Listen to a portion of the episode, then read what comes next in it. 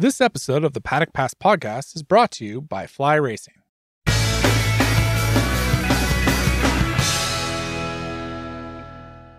What a weekend of action we just saw in Qatar. The opening round of the 2021 MotoGP season is in the books, and Qatar didn't half deliver. Welcome to the Paddock Pass podcast presented by Fly Racing. On this week's show, we're going to look back at the opening race of the year for the Losail International Circuit. My name is Steve English, and as ever on the Paddock Pass podcast, I'm joined by Neil Morrison, Adam Wheeler, and David Emmett.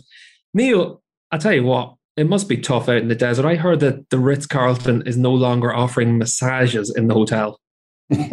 is no longer offering massages and um, the swimming pool is now off limits for us to swim in. So, yes, if everyone could uh, direct their thoughts and prayers to uh, the people currently stuck out in Doha, um, that would be greatly appreciated. Yeah, very tough times for you. And Adam, tough times for you as well. You've had to join us on yet another Zoom call. I know how much you love these. Oh, they're brilliant, Steve. Uh, and just in between two uh, two Grand Prix back to back in Qatar with the uh, the evening schedule and a, a, publication deadline as well. So, uh, but it's a pleasure to see all your faces. Um, as usual, I've missed you know Dave and Neil for all of one day. Uh, so it's been it's been with you know some tough withdrawal symptoms, but we'll get through it. We'll get through it. Yeah, we'll get through this together as well. And Dave, uh, I haven't missed your face actually because we've been busy over the weekend with a new show for our Patreon supporters where we take a quick look at uh, some of the action during the course of the weekend in the paddock notes. Yeah, well, well, I have to think of what I think sort of straight away. So um, that's quite um, challenging. So, yeah, but it's been fun. Yeah, it was good fun at the weekend. We had two shows, one after qualifying, one after the race and uh, we're pretty much straight from the debriefs into record a show. So it really was straight from the horse's mouth. But uh, there was quite a few horses on show during the course of this weekend, and for me, my moment of the weekend was seeing Johann Zarco's speed down the start finish straight to be able to set what was it 225 miles an hour. It's something special. But uh, Neil, what about you? What was your moment of the Qatar Grand Prix? Uh, I think my moment had to be the reigning world champion Joan Mir's fight back from um, well, I think he was outside the top ten at one point. Um, and his late blitz through the through the pack, um, eventually got, grabbing second um, momentarily before um, cruelly being demoted on the front straight back down to fourth. I think uh, Mir rode like um, rode like a champion in that in that instance, and um, yeah, I think possibly showed why he is the favourite for the championship going forward. And uh, Dave, what about you? What was your moment of the weekend?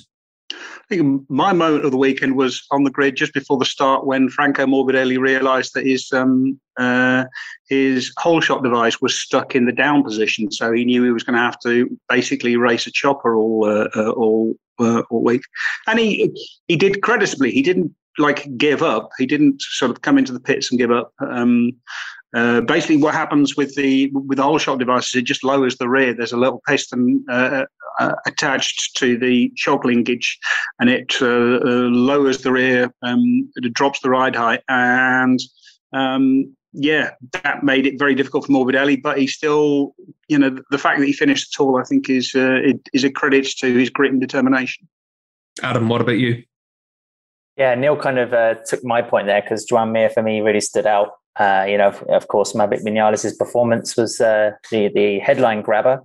But other than that, Steve, I mean, I'm I'm impressed by Pecco Bagnaia. I mean, of course, he had a fantastic Saturday. Used the the Ducati to you know it's the, the full strengths of the Desmosedici. But um, I think we're seeing the maturation of a, a, rider that showed great potential in flashes last year. Uh, obviously, had that unfortunate knee injury, but now um, you know he's going to get a huge confidence boost from that result. I wouldn't be surprised if he's uh, going to be the, the leading Ducati uh, come on well come Sunday night again. We'll start off with Yamaha, but just before I jump into that, I want to ask you one question then about Pecco because last year we saw that he'd have these moments of real heights. You think to some of his races last year, he was superb, and then he goes to the next round and really struggle. What did you see this weekend that would sort of give you a bit of confidence that he might find a little bit more consistency?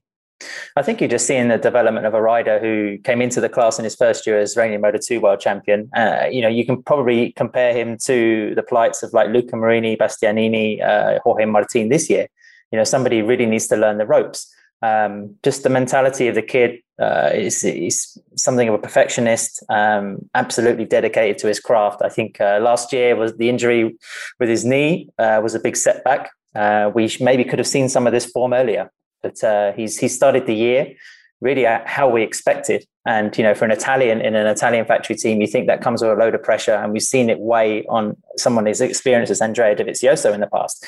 But uh, it doesn't seem to be, you know, so much of a burden for him. I'm quite excited to see what he can do actually. And uh, with Jack Miller next to him, of course, you know, his former teammate. Uh, there's no mystery there. It's a case of uh, where where where are the limits for, for Bagnaia? Yeah, and I think it's going to be interesting to see how he develops over the course of the year. But like I said, let's start off with Yamaha because for me that was one of the big storylines, just to be able to see the differences between the Yamahas, David, because we saw Vinales really strong all the way through. Obviously, struggled at the start again, and that was despite spending pretty much all the practice sessions doing practice starts as well. But it seemed that he was a lot calmer about things. It seemed that he was able to build himself into the race, be decisive when he had to be making moves. And this was the Vinales that we all expected whenever he went from Suzuki to Yamaha. This is the guy that, you know, when we've seen him at his best, is just fantastic. And a bit like with Bagnaia, it's when we see him when he's not at his best where the problems are. And it's those bad days have always cost him in the past. Uh, yeah, exactly. I mean, the thing about uh, Vinales, or what impressed me about Vinales this race is particularly that he had a, a, plan B. He didn't panic when the start went wrong. Uh, and he did, during the test, he did, I don't know, some uh, getting on for 50 or 60 different starts. Uh, and again, you saw that during practice as well, during free practice. Uh, every time he left the pit, um, he, uh, you know, basically burned the clutch trying to, trying to do starts, sometimes successfully, sometimes not so successfully. Um, it, it, didn't get a fantastic start, got swallowed up, uh, but just bided his time, sat back uh, and started picking people off and rode really, really well. Uh, rode really aggressively as well. Um, the, some of the passes were just sort of superb.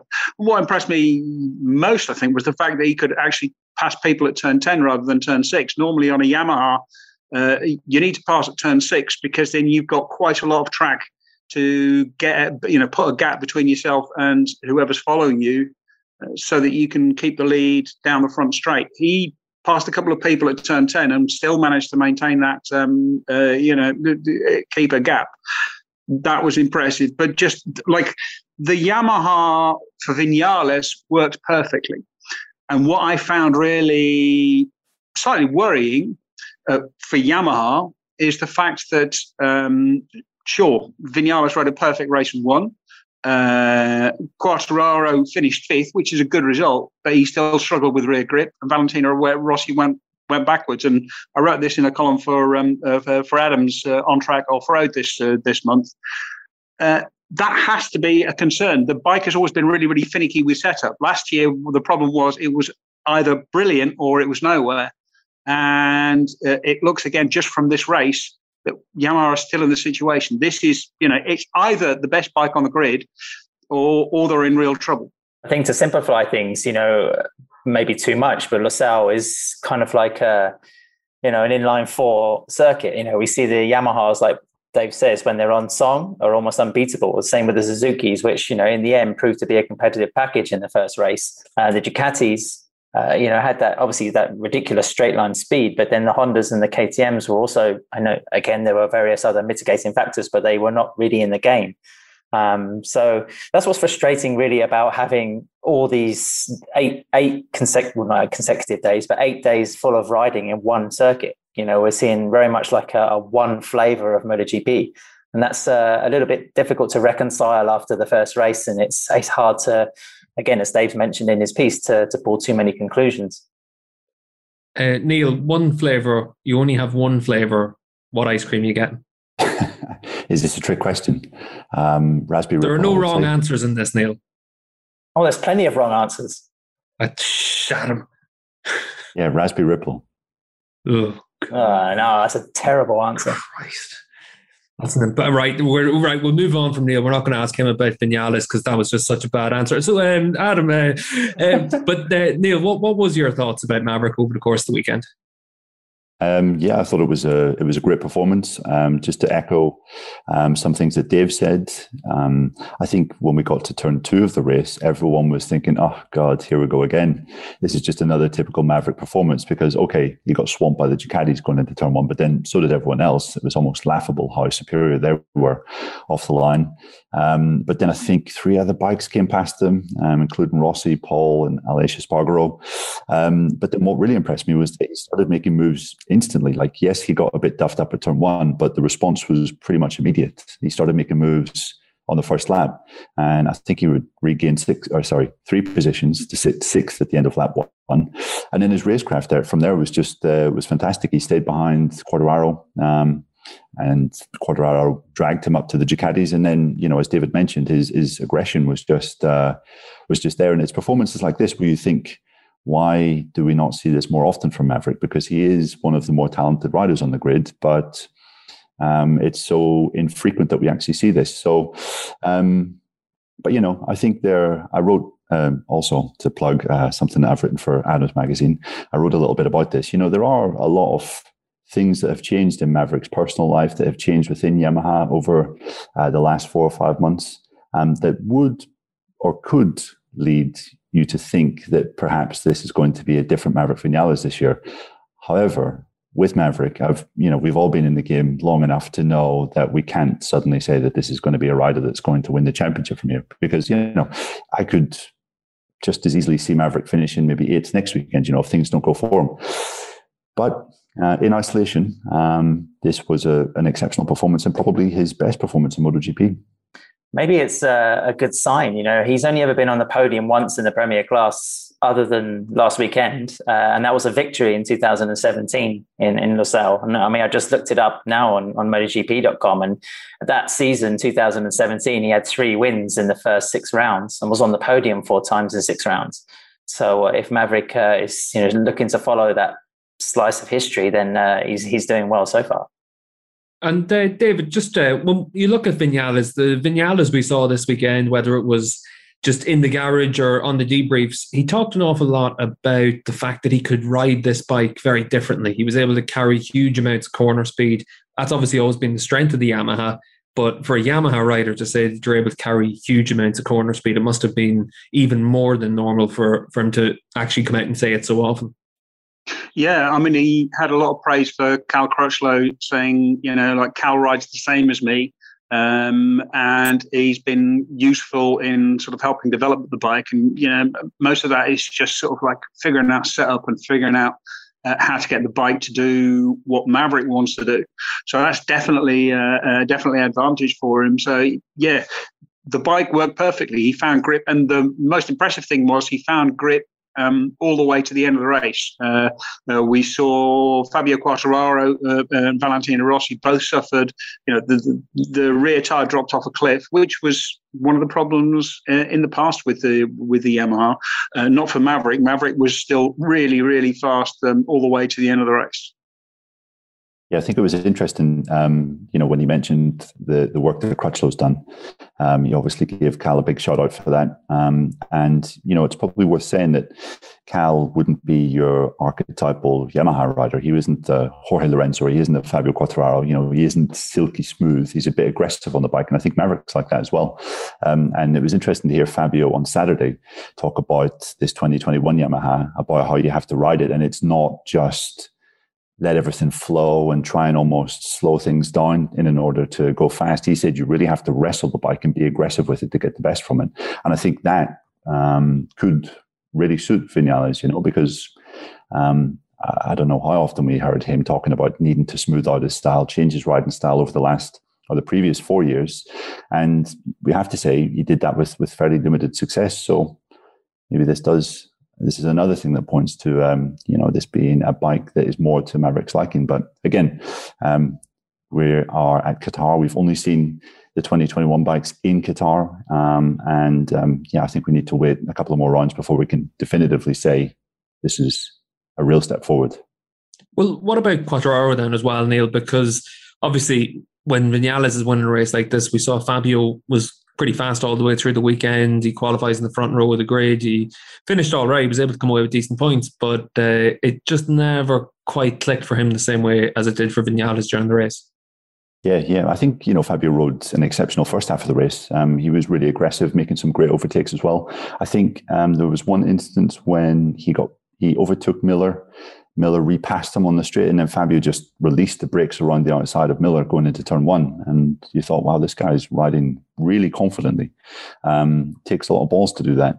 Um, but um, yeah, was kind of at a loss to explain why his tire went off kind of mid race. Um, but you know, I think um, he did also mention that a year ago, if he had these kind of problems in a race, there's no way he would have finished fifth. So the fact that he managed to salvage some pretty good points from a, a disappointed situation um, is good. But yeah, it was strange that um, that he was kind of beset by rear tire issues and, and Maverick Vinales wasn't, and he seemed kind of at a loss to explain that.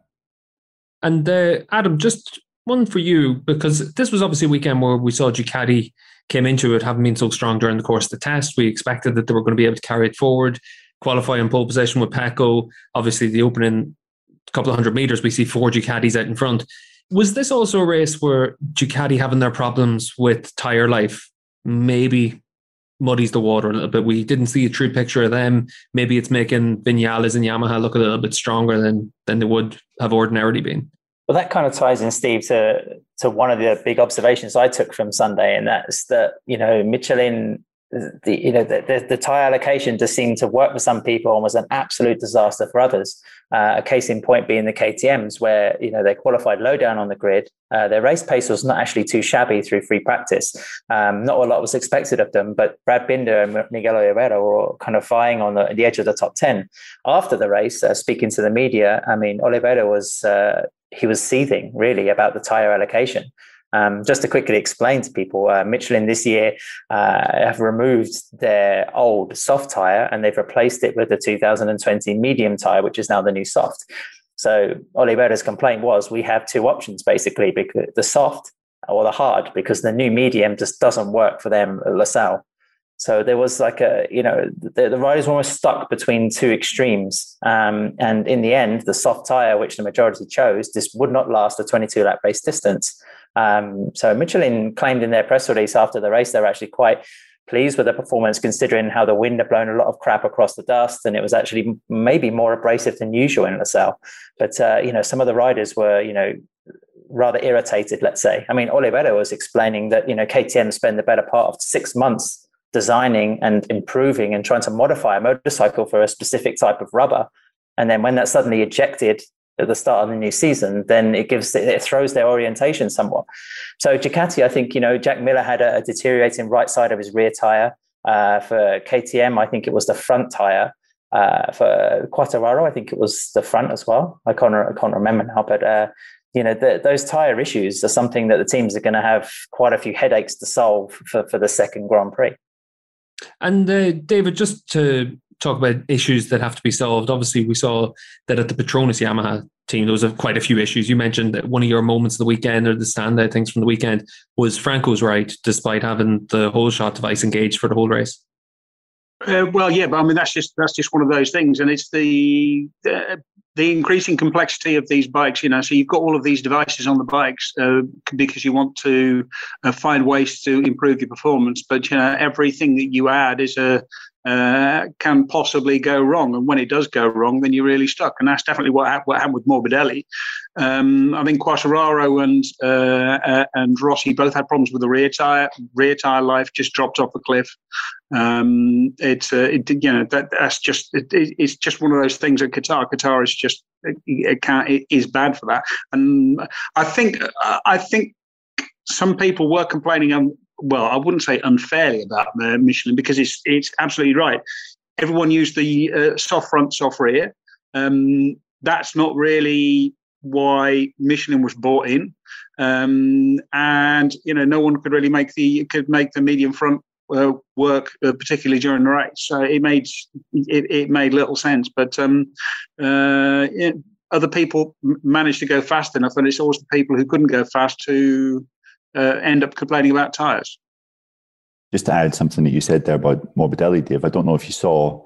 I think it was the interview he did with um, with Dorna on Sunday evening, but um, there were a few slightly barbed comments towards Yamaha um, after the race. Now, obviously, it was a massively disappointing result. I'm sure Franco was going into that race thinking he had a chance of winning it, um, and then when he saw Vinales win it, it was probably even more um, galling because he thought, well, I had that potential. Um, but uh, he said something along the lines of, you know, I, I, hope Yamaha can fix this problem for me for the next weekend. Uh, I know that I'm not really high on their priority list. And if, if a rider's kind of making those noises at the first race of a new season, um, it doesn't, I would say, bode well um, because, you know, eh, Franco's going to be on a, a basically a two-year-old bike all this year, and it's not really going to get much better for him. So, um, I think that that was quite interesting, considering you know we were all tipping Franco to be a, a major championship player this year. But you know, what Dave mentioned as well about small gains. I mean, the I, I think the pressure now in MotoGP must be higher than I can ever remember it. I mean, Dave, you wrote this week that it was the second closest uh, top 10, I think, of, of all time. Um, you know, the, the, the, closest is still 2018, so two years earlier, um, for riders who are suffering with tire wear and problems. And that's, um, that, that's still an, a remarkable achievement, really. Um, and you have people like Ducati using, uh, you know, aerodynamics, new uh, kind of aero, um, even kind of modifications to the rear tire uh, duct, um, all those little things just to gain marginal tenths of a second um, it's it's a it's a big pressure cooker. And you know, if you have somebody like Morbidelli who's you know has a, a technical disadvantage, we can say from the off, then um, you know it really must be hard to swallow that. Yeah, I mean the marginal gains to come back to Ducati. Ducati you've got all this aero, but then what happens? The wind turns. Uh, uh, you know, the, the wind direction changes uh, for the race. It's coming. It's a headwind. They can't use all of the aero. They have to take the the, the front wheel covers off. Um, they don't get the advantage. They lose the uh, the, the top speed advantage. I mean, uh, you know, drag increases with uh, the square of speed. And uh, that means that the faster you go, you know, the the faster you go, the the more difficult it is to go faster because you've got more and more drag. Um, and so, you know, the difference between 350 and 360 is a is is a massive amount. Um, uh, the amount of drag there that it changes a lot. So you really lose that top end the, that top end advantage. So all of these things you spend. They spent the two days. uh, um, really working around using that top speed uh, uh, down the front straight and then what happens is the Yamahas and the Suzuki's have better drive out of corners and the, the Ducatis never get to use their top speed, which is which only really comes into its own at the end of the straight. And it was if if Joan Mir hadn't uh, if if Joan Mir had got better drive out of the final corner, then the, the Suzuki's would have been third, or the yeah, Ducatis would have been third and fourth rather than uh, rather than second and third. I mean, it's marginal gains again, Dave. But I mean, I know Mir as well took a different line into the last corner, but he lost two positions. Uh, for Suzuki, very visually, it was a case of uh, inferiority to the Ducati top speed, and he's lost what six, seven championship points. So it's, it's, you know any little kind of um, modification that actually works, especially in a, a track as kind of um, you know particular as you, as you could say as Losail. It's, it's it's a gold mine. Yeah, and I think um, we actually had a question in from Tom Shute just about that. And uh, Dave, you actually managed to answer it there. But I think for me, one of the things that was interesting was obviously we saw Mir made a mistake and he's miles away from his apex since that final corner. But even with that, just that sheer helicopter shot.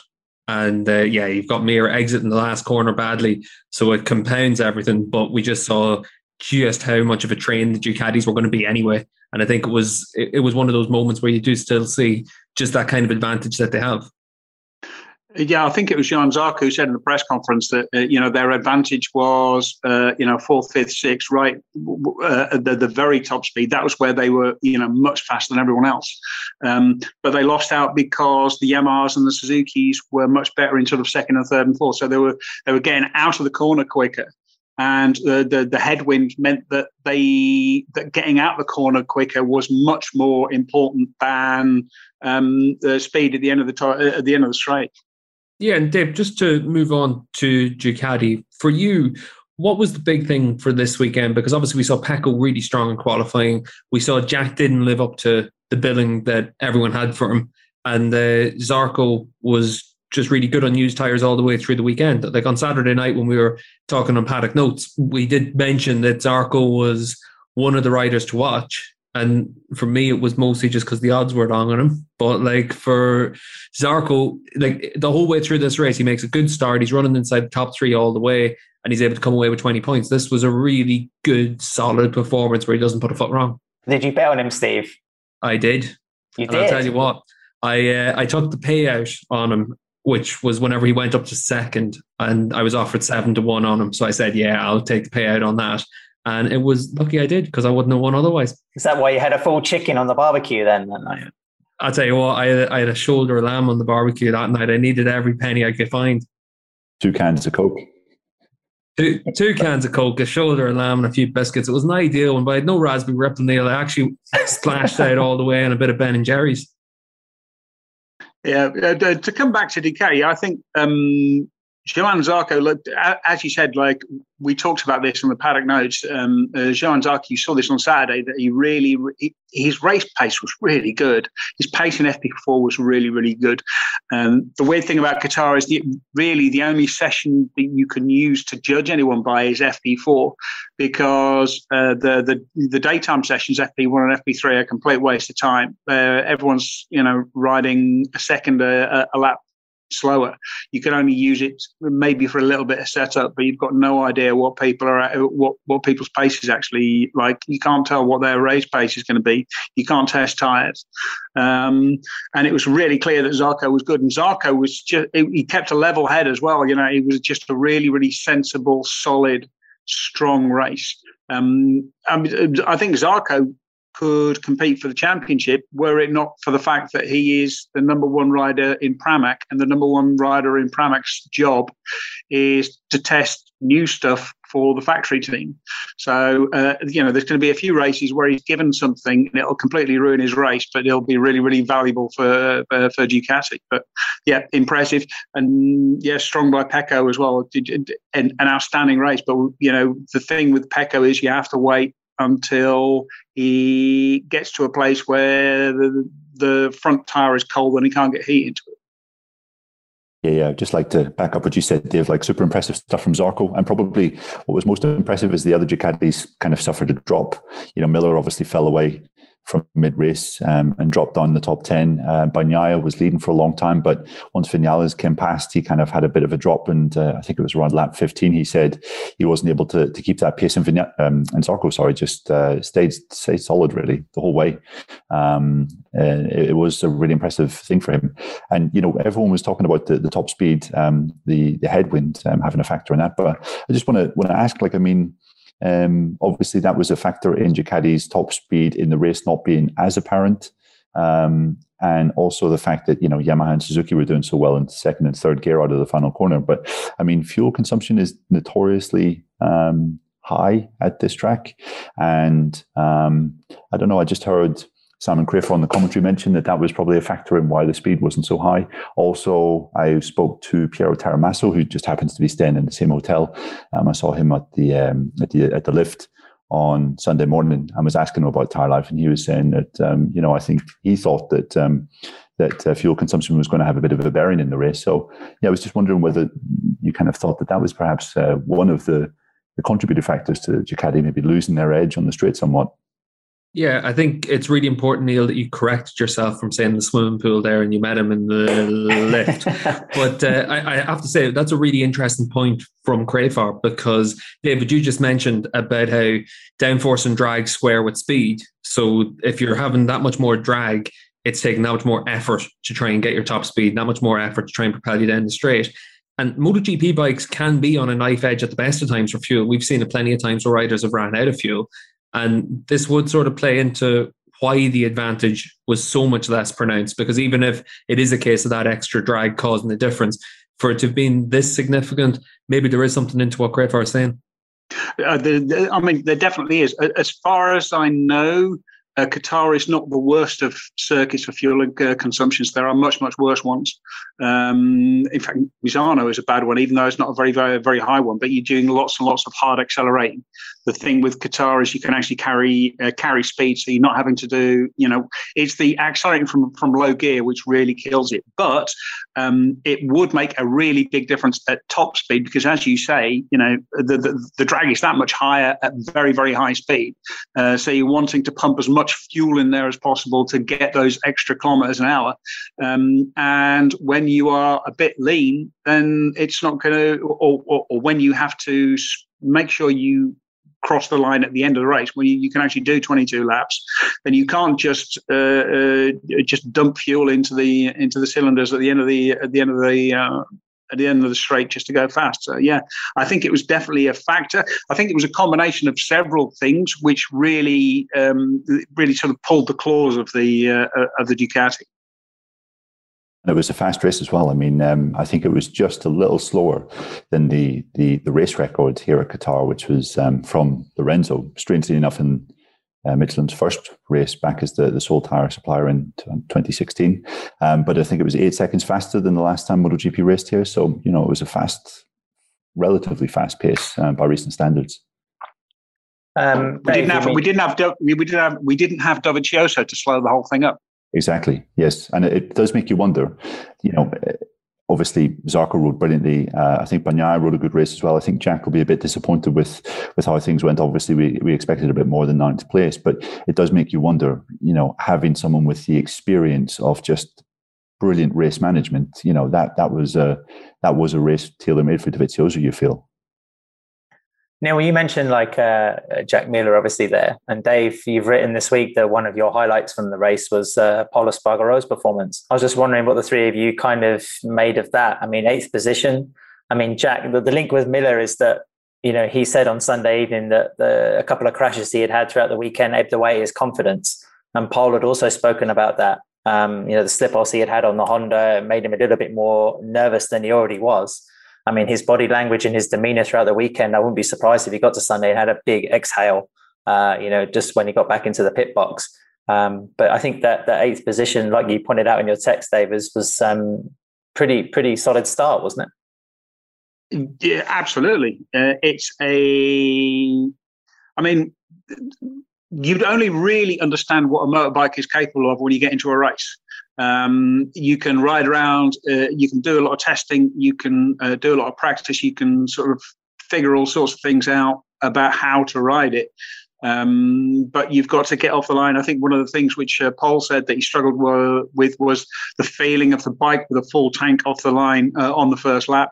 Um, again, that's something you can try in practice, but it's not the same. You know, you're not, you don't have the same adrenaline going through your veins. You don't have uh, 20 other bikes around you and you're trying to sort of slot the bike into uh, an open space to make progress. So uh, that was a huge, huge lesson for him. Um, but then you, it's in the race where you discover your level. And I think uh, Pol definitely discovered his level. He found that it was actually better than he, than he, expected. Um, and to finish, what is it, less than six seconds off the winner uh, in what, uh, as Neil said, well, you know, the, second fastest race that, that, that, there's been at Qatar.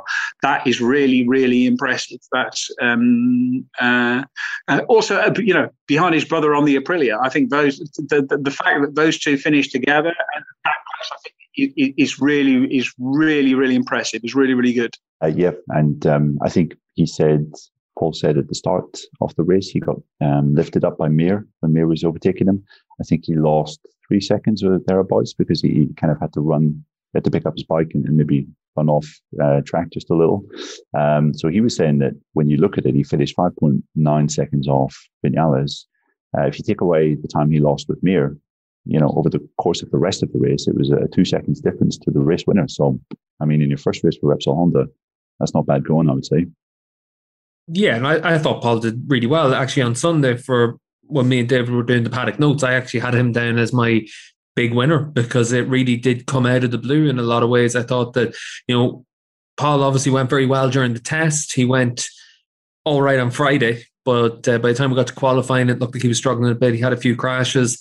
And then suddenly we went into the race, and I didn't really expect too much from him, particularly after we saw Nakagami crashes off early, and it just looks like it's going to be another tough race for Honda. You know, Bradl was struggling as well, and you know, I I really didn't think Pol was going to come good. And then as you're looking at the live time and as the race wears on, you see actually, you know, Pol's pace is looking pretty good. He's closing up on that group in front of him, and I thought he did really well. And uh, you know, I thought it was a very impressive ride from him. I thought that it was a good comparison to Jack because it looked like Pol was able to really manage his race very well, whereas I obviously Jack struggled all the way through it. And it was one of those ones where I think we looked into this weekend thinking about the test probably a bit too much. And we thought, you know, from what Jack had done during the test, that he was going to be right there, thereabouts. And we didn't really see the warning signs during the practice sessions where, you know, we thought maybe he's keeping his powder dry, maybe something's going to turn good for him. And then, you know, Pol was the opposite, where you're looking at his times and you're thinking, oh, he's struggling a bit. And then he actually came good by the end of the weekend. Can we also can I can I also just point out you know our friend Cormac GP and friend of the podcast uh, that Pol finished twelve positions ahead of Alex Marquez. Uh, so my ten euro bet for 2021 is looking pretty solid uh, at the moment. Love you, Cormac.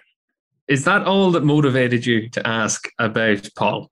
Says the man who put a bet on Johann Zarco. I want to know who you're betting on for this next Grand Prix, Steve. You know, I might have to follow. I'll tell you what, I, I did spend quite a lot of time looking at it over the course of the weekend. And uh, I think I was like everyone else. I, I, kept an eye on what Chris Pike was putting up on Twitter. It turns out that everyone was very unaware that uh, just putting stuff on a sheet of paper did actually help you to make some money. But uh, you know, Chris has uh, let that cat out of the bag. So definitely, if uh, Bet three six five are looking at Chris's account, just uh, don't uh, don't look into it in too much detail.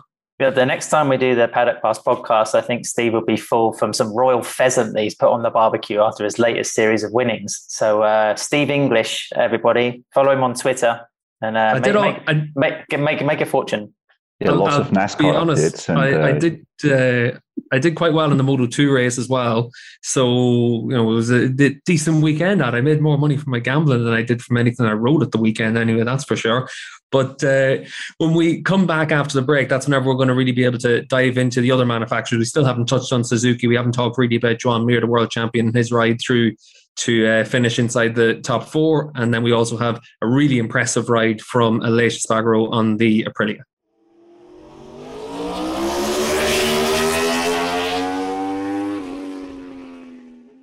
Fly Racing believes that our most important obligation is to provide the highest performing products to riders worldwide. Offering both on and off road products for every price range, Fly Racing is committed to reshaping expectations. Fly Racing revolutionized the off road world with the Formula helmet, featuring Rheon technology.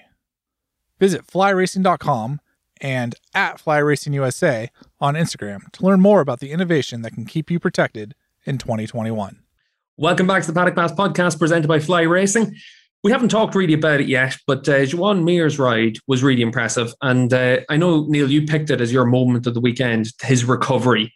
But what was the real basis of that recovery? Because he was struggling in the practice sessions and, you know, as usual in the qualifying session, wasn't really able to get the most out of that package. Yeah, it was. Um, I mean, it was looking at some points like uh, it could have been a, a, difficult week, difficult weekend as a whole for for Mir.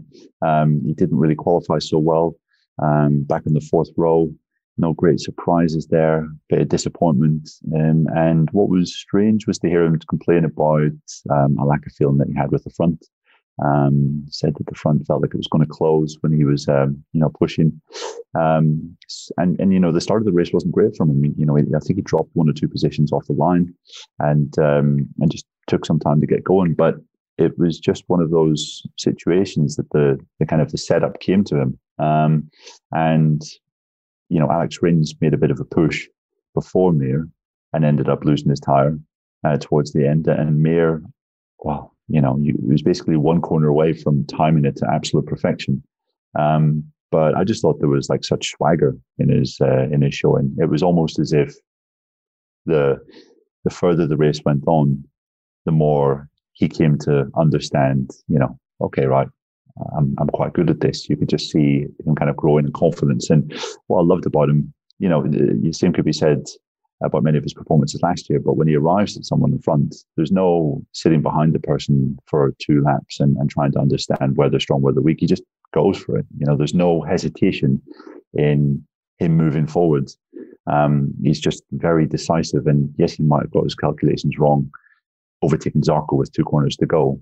And because he said if he had stayed behind him, maybe then he wouldn't have lost speed. Um, and he, he, might have got third, but you know, ifs and buts and whatnot. And you can't criticize the world champion for um, at least going for uh, an extra position when it was there. Um, so yeah, I thought it was great. I think um, it bodes pretty well for Mir this year um, because he rescued a tough weekend with a, a, really good fourth place. It could have so easily been second, and you know the comeback was uh, a thing of beauty. I think it was just a, a great um, display of, of riding on used tires and tire conservation and, and great display of overtaking.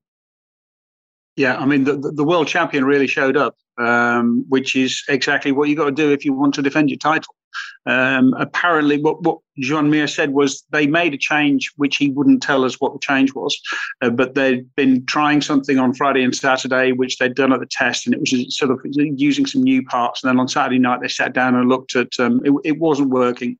They sat down and looked at some old data from from races last year, and then went back to something which they used last year, and that worked, uh, which I think is a testament to just how good last year's bike was. So yeah, it, it really worked for them. The again, tyres were outstanding throughout throughout the race. It was really Joan Mir's uh, strong point, um, and he came away with a deserved fourth place, and he probably deserved more and was a bit unlucky not to get more. Yeah, I completely agree, Dave. I mean, it was a champion's performance. I mean, I love the fact that he said afterwards, you know, it was the first race. It's the time to take a risk. I mean, there's a little bit of a cavalier attitude, um, you know, from a guy you'd think would be under pressure to to defend I was saying the number one plate, but he's obviously not using it. Um, you know, and from from what, what we've seen at Losail, it's uh, you know you would have expected Alex Rins maybe to have been the, the superior Suzuki uh, in the race, but you know Rins had rear tire problems from I think lap six, he said, uh, which was a, a, little bit of a surprise. Um, but I think you know I can't remember which one of us said it in the preseason podcast, but Suzuki's uh, tendency to mess up Friday and Saturday and not get higher up on the grid uh, again was an Achilles heel. Uh, until they sort them out, it's it's uh, it's something that's going to mean Joan Mir is going to have very busy races rather than you know a, performance like Maverick or, or at least a stress free performance nearer nearer the front. Yeah, if it was something sensible said on a preseason MotoGP show, it was probably actually by Simon Crafar when he joined us. But uh, I, I do think that the one thing that I found really interesting with it was was that Mir never really looked like, like he was particularly bad over the weekend. It looked like he was in that sort of eighth, ninth, tenth range, and then you expect him to make a step during the course of the race. But it was the fact that he was only, you know, half a tenth slower than Vinales on average over the course of this race. He's only a second behind him. You know, it wasn't like you know he he was massively behind the race leader whenever he was coming through at the end of the race. You know, it, it felt like if there was another couple of laps, he he might have put himself into a good position to catch him.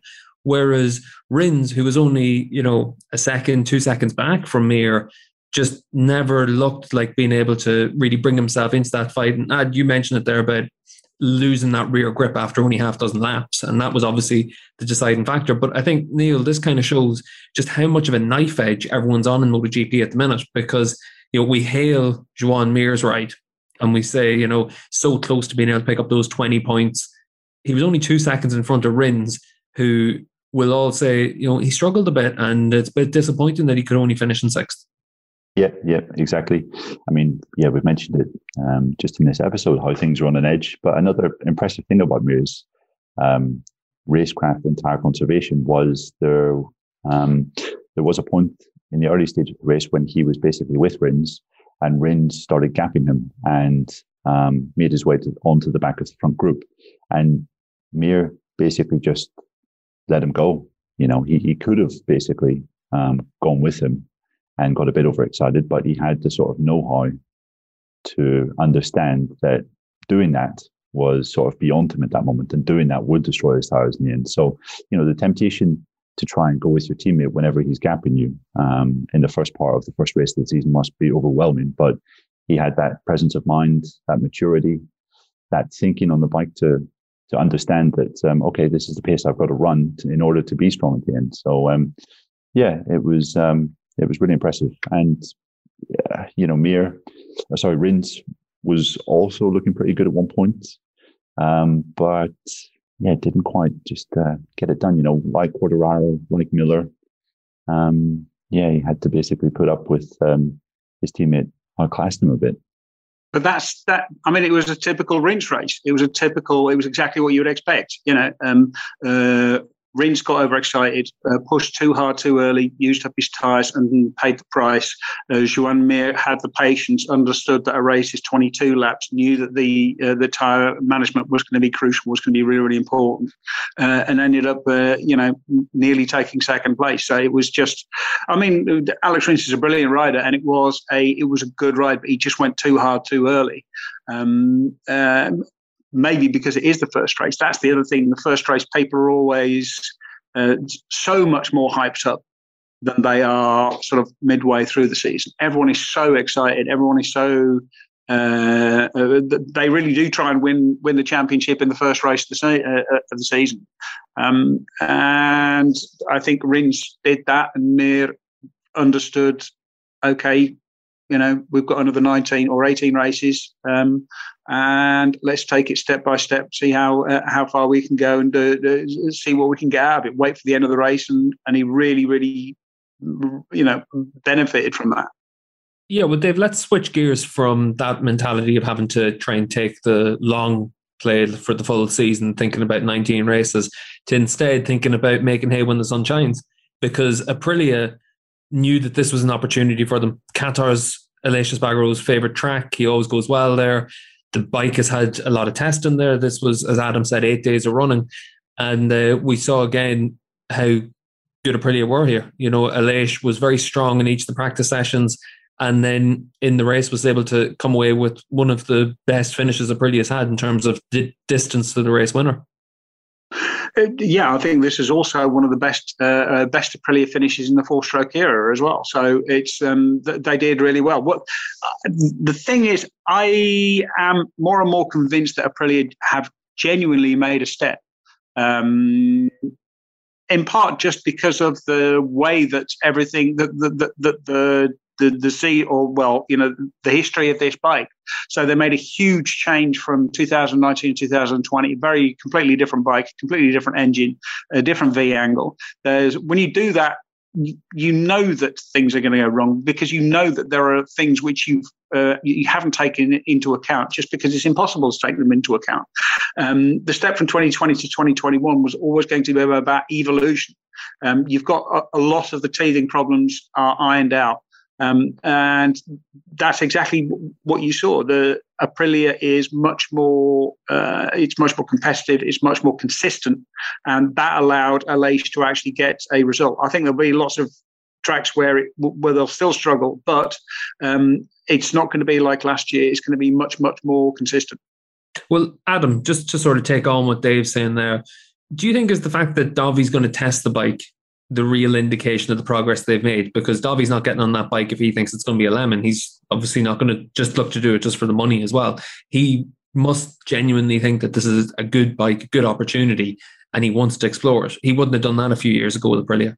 Yeah, absolutely, Steve. And also, as well as they pointed out, the bikes changed. The team and the personnel behind the scenes have changed. Um, I mean, I have no particular insight as to how Aprilia and, and their uh, management structure is, but you can only imagine those changes have been done for a reason, and perhaps they're starting to bear some fruit. Um, you know, Dovi coming into the bike, I think is either, I'm pretty sure he waited into the test to have a look and think, you know, am I going to be onto a hiding to nothing? Or, you know, uh, it actually might be quite interesting to try this motorcycle. And he's obviously made the positive decision. There were a lot of rumors, uh, you know, throughout the paddock as well that, you know, that could lead to a full time uh, ride in 2021. Again, if I had to put money on the table, I would say it's not. Uh, you know, why would Andre Dovizioso be ho- so hesitant to race and then suddenly throw himself back into the deep end, unless he rides the motorcycle and thinks this is sensational? Um, aside from that, Dave thinks you know the bike might have changed. Um, you know, that's that's an optimistic view. Uh, you know, obviously we have to see it on other circuits. Um, Lorenzo Savadori, I think the best thing about his Grand Prix was the dedicatory uh, paint job he had on his helmet. Uh, you know, for Fausto Gresini. Uh, you know, I mean, it's not it's not going to be easy for him. Uh, he's on. Uh, it's, it's a very very tough job, but finishing 46 seconds off the race winner shows the you know the the, dif- the difficult role he has in 2021. Uh, the reason that Andrea Dovizioso is testing the bike is because you know that's the only option he's got. Um, uh, that can be an enormous motivation. Like he's not going to get a. Uh, he's been holding out for you know what if Mark can't come back? Well, Mark Marquez is coming back, and so the Honda, the, the, the, door at Honda has been closed. Honda have also made it very clear that they have no interest in him in him as a test rider. Um, so basically, he was down down to his option. So maybe he did wait to see the test to see how the Aprilia was before deciding to actually, you know, test the bike. Perhaps he doesn't um, need an option though, Dave. Uh, you know, it seems he hasn't been particularly, aside from one interview I can recall, he hasn't been particularly forthcoming about wanting to race or wanting to be a MotoGP rider again. No, I mean, uh, as I understand it, and what he said uh, last year again was, you know, I want a competitive option. I'm not going to jump on it. His, his objective is to win the championship. He wants to come back and try to win the championship. So he's not going to j- just race for, for, for no reason at all. So he needs to have a, a, competitive option. Obviously, I think I don't think the Aprilia is ready to win the championship yet, but you know, it does look like a much more competitive option than it did to, uh, you know, maybe at the end of last year. Uh, and when all the other doors are closed and there's one door open which might offer an opportunity, uh, then you have to take it. Adam, just to ask you a question about Dovi as well, because obviously he says that he plans to do quite a bit of Italian MX through the course of this year. But we saw him have another big crash on his MX bike this week. He posted a picture, I think, of his helmet with a big crack in it and was saying basically, you know, he had his scans for concussions or whatever, and it came back okay.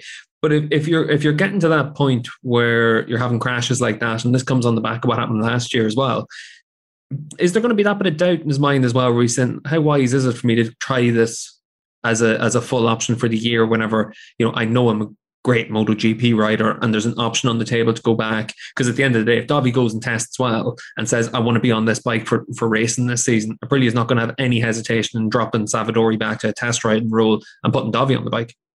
That's right, Steve. I mean, uh, there's obviously a budget issue as well. He's not going to come and race for you know a, a couple of cans of Red Bull. Um, so it, it's really hard to make a call on Andrea Dovizioso's mindset. But the fact that he kind of did want to dedicate himself to motocross, which, as you pointed out, is not exactly uh, an activity without risk, um, says a lot about you know his willingness to to push to the limits in MotoGP. I mean, he must look at the uh, that race last Sunday and, and, the performances of some of the riders and the manufacturers and think, do I really need to jump back in, that on a bike I've never ridden uh, with a team I've never worked with? Um, you know, and you know, having not really put myself in a mental or physical space for the better part of three to four months and, and go again. Um, you know, I think as, as everything is about timing and the position and the, and the kind of expectation that comes up, we see Valentino Rossi talking in an interview about doing another two years in, in MotoGP. And some of the reactions I've seen to those comments are like, well, he's now taking the saddle of younger riders who maybe have more potential to achieve results, certainly in the short term. Um, so you, you, kind of think, well, where does Dovi fit in? The Aprilia thing could open up nicely for him, where he, seeks into being like a, a lead rider, a development rider, uh, maybe even like an emblem for for Aprilia. Uh, but I, I, think it's. I, I still personally would be surprised if he suddenly signs a deal to race the rest of the season. But stranger things have happened to uh, to voice a cliche. Yeah, of course, he is going to test pretty soon at Jerez, and also it looks like a Mugello test as well. So he is going to get a good feel for that bike. But we're going to move on from Aprilia, and uh, we're going to be. Oh, oh, just before oh. just before we move on, Steve. Sorry, I would just like to include a bit of a nerdy statistic, just in case there's anyone that's into that kind of thing. Uh, Aleix Espargaro was what 5.9 seconds off the race winner at the checkered flag. Seventh wasn't actually Aprilia's best result in MotoGP four-stroke era. Um, sixth place, I think he scored that three occasions. Colin Edwards scored a sixth place as well back in 2003. Uh, but that was the closest Aprilia has ever been to the race winner uh, or the winner of a MotoGP race in the four stroke era. Um, and the closest it's ever been to a race winner since Jeremy McWilliams, Phillip Island 2000. So, how about that? Hard to believe that Northern Irishman will give a shout out to Jeremy Williams. And uh, Jeremy's still as busy as ever. He was actually on my flight over to Spain this week. He's obviously still working for KTM as a test rider on their road bike. So he's definitely still flat out all the time. But uh, Neil, I wanted to move on just because we've actually still got quite a bit of ground to cover and quite a few questions from our listeners. But before we do that, I want to just be nice, quick hit thoughts on Honda for you? Because obviously we saw Pol came very strong during the end of the race. We saw Bradl was a little bit further behind him, and then obviously we saw the two LCR bikes crash out and have a pretty tough weekend. Yeah, um, I think it was. I think that's another reason why, or that basically what you just said reinforced why Sunday was such a good performance by Pol Espargaro. It wasn't just the fact that he was fairly close to the race winner, um, in spite getting duffed up by Joan Mir at one point. It was also the fact that the other Honda guys had a, a, bit of a tough time. You know, like the LCR guys were never in the running. I felt over the weekend. Um, both of them crashed out of the race. Um, but I think in Espargaro, they've you know they've got real cause for optimism. Um, and yeah, Mark must be thinking, you know, it's a pretty good package that I'm going to come back to. If, if Spargo is is just uh, 5.9 seconds off in his first race, I, I, think that bodes quite well. So yeah, I would say there's definite reason for optimism uh, in the Honda camp. And uh, we're just going around the houses. So, Adam, it was uh, another weekend where we saw the, the rookies really have a few surprises. Bastianini looked really impressive. We saw Jorge Martin able to go from, I think it was 14 to fourth into the first corner. And then we also had Luca Marini and uh, Lorenzo Savadori just getting themselves up to speed. Yeah, Bastianini for me was the standout performance, Steve. Um, you know, I think Jorge Martin, you know, obviously that fantastic flyer at the start, but then cooked his tires as, as you would expect a rookie to do. Um, but Bastianini, uh, I was surprised by that. I mean, it was was strong stuff, steady pace. Uh, it didn't seem to be overawed by the occasion. Uh, maybe we didn't do or give him enough credit in pre-season for what he's capable of. But uh, I yeah, did. No. Me too. I just like to say I did too. Was that you weren't on you weren't on the preseason show, Neil, so you can be quiet. Was that one of the podcasts where we named every other rider in our preseason? Yeah, exactly.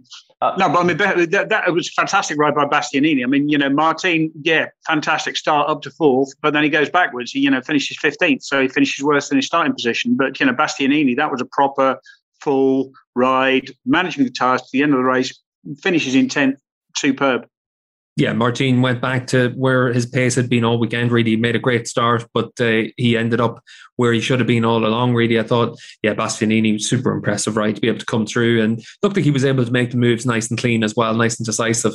Um, Dave, just a question for you as we move around each other. But uh, what was the issue for KTM? Uh, as um, Adam was explaining earlier, basically the front uh, the, the front tire, the soft tire didn't work for them. Uh, they couldn't get the, couldn't use the medium tire uh, and the hard only worked during the day. And actually, the hard was pretty good for them during the day. They were much better. They were much more comfortable with the bike during the day. Um, but, you know that, that was basically it. They they did not have a front tire which they could use. it was interesting to hear Oliveira say, "This is not a problem at our end. This is basically solely down to the tire allocation."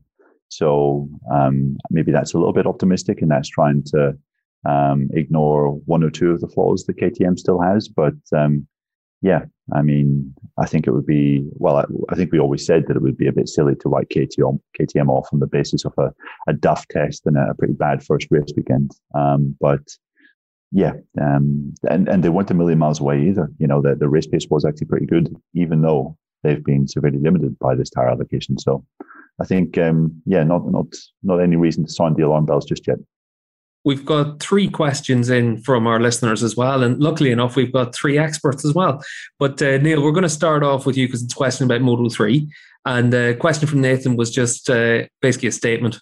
Just how good were Acosta and Guevara this weekend?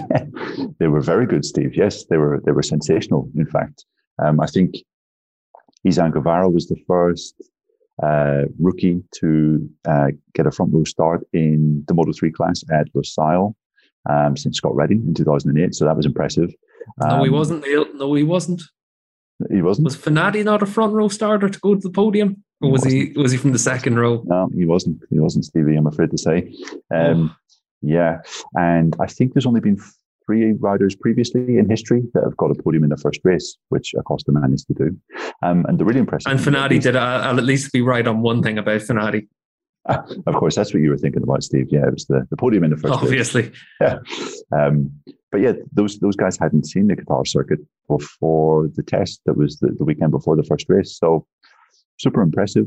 Um, you, you obviously saw these guys quite a lot in the CEV last year. Um, we knew that they were pretty good, um, uh, but I'm not sure that I thought they were going to be this good this uh, early into their careers. So you know, fair play. Yeah, I have to say I, I wasn't I wasn't surprised to see both of them able to get themselves to the front. I thought it was just the maturity of them that really impressed me. And uh, it kind of brings us into Moto 2 as well, because obviously, Adam, you're a big fan of Raul Fernandez, and his performance did surprise quite a few people. I think in the Moto 2 preseason show, we did kind of mention if he's inside the top five, six, it wouldn't be a massive surprise, but it was just how comfortable he was inside the top six it relates to that, Steve. I think one of the good things, you know, from watching the free practice sessions throughout the weekend um, was how the Red Bull KTM riders are, working very much together. Uh, if you watched the Moto 3 sessions, then you saw Jaume Masia and also Pedro Acosta very much following each other, using, giving each other a tow. Uh, perhaps even showing Acosta some other lines. And that trans- transferred directly into the race situation. Uh, Fernandez as well profited in Moto 2. Uh, of course, you know, he's a talented kid, rides the motorcycle. I, I just thought, you know, just harking back to Moto 3, uh, one of the things that's, that came to mind was how competitive the Red Bull Rookies MotoGP Cup is, um, or I'll try and say this right now, the FIM CEV Junior World Championship. I, did I get it right? I did. Yes. You, left out the sponsor. Ah, yeah. Okay.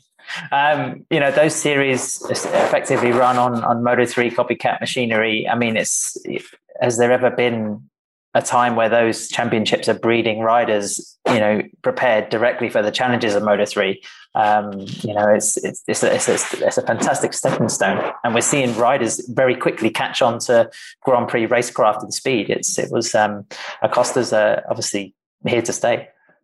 Yeah, and I think that was one of the things that was interesting for me whenever we were looking in the build up to this season was just how much experience some of those guys actually have on Grand Prix machinery. It might have been in the Junior World Championship or it might be in the World Championship, but a lot of them have six, seven years on Moto 3 machinery, and that definitely does help you build yourself up nicely. And David, just a question for you as well. It came in from Lloyd Basto, and uh, he was asking about Diggia because we saw from Fabio at the end of that race just how impressive he was. He was able to make lovely, clean moves, and he was able to get himself up into third position as well at the end, Dave yeah, it was a fantastic pass. It was a fantastic. Also, a very emotional um, uh, pass as well. You know, it was just what the team needed um, after uh, Fausto's tragic death. So, uh, yeah, superb ride by Diggia. Um, uh, really, really uh, mature.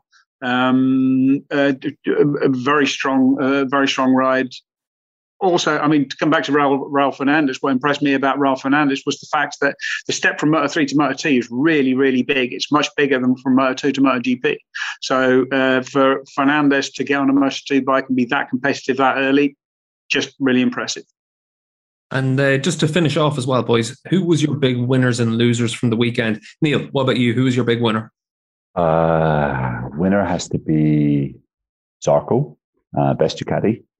Um, for reasons I think we've mentioned in this show.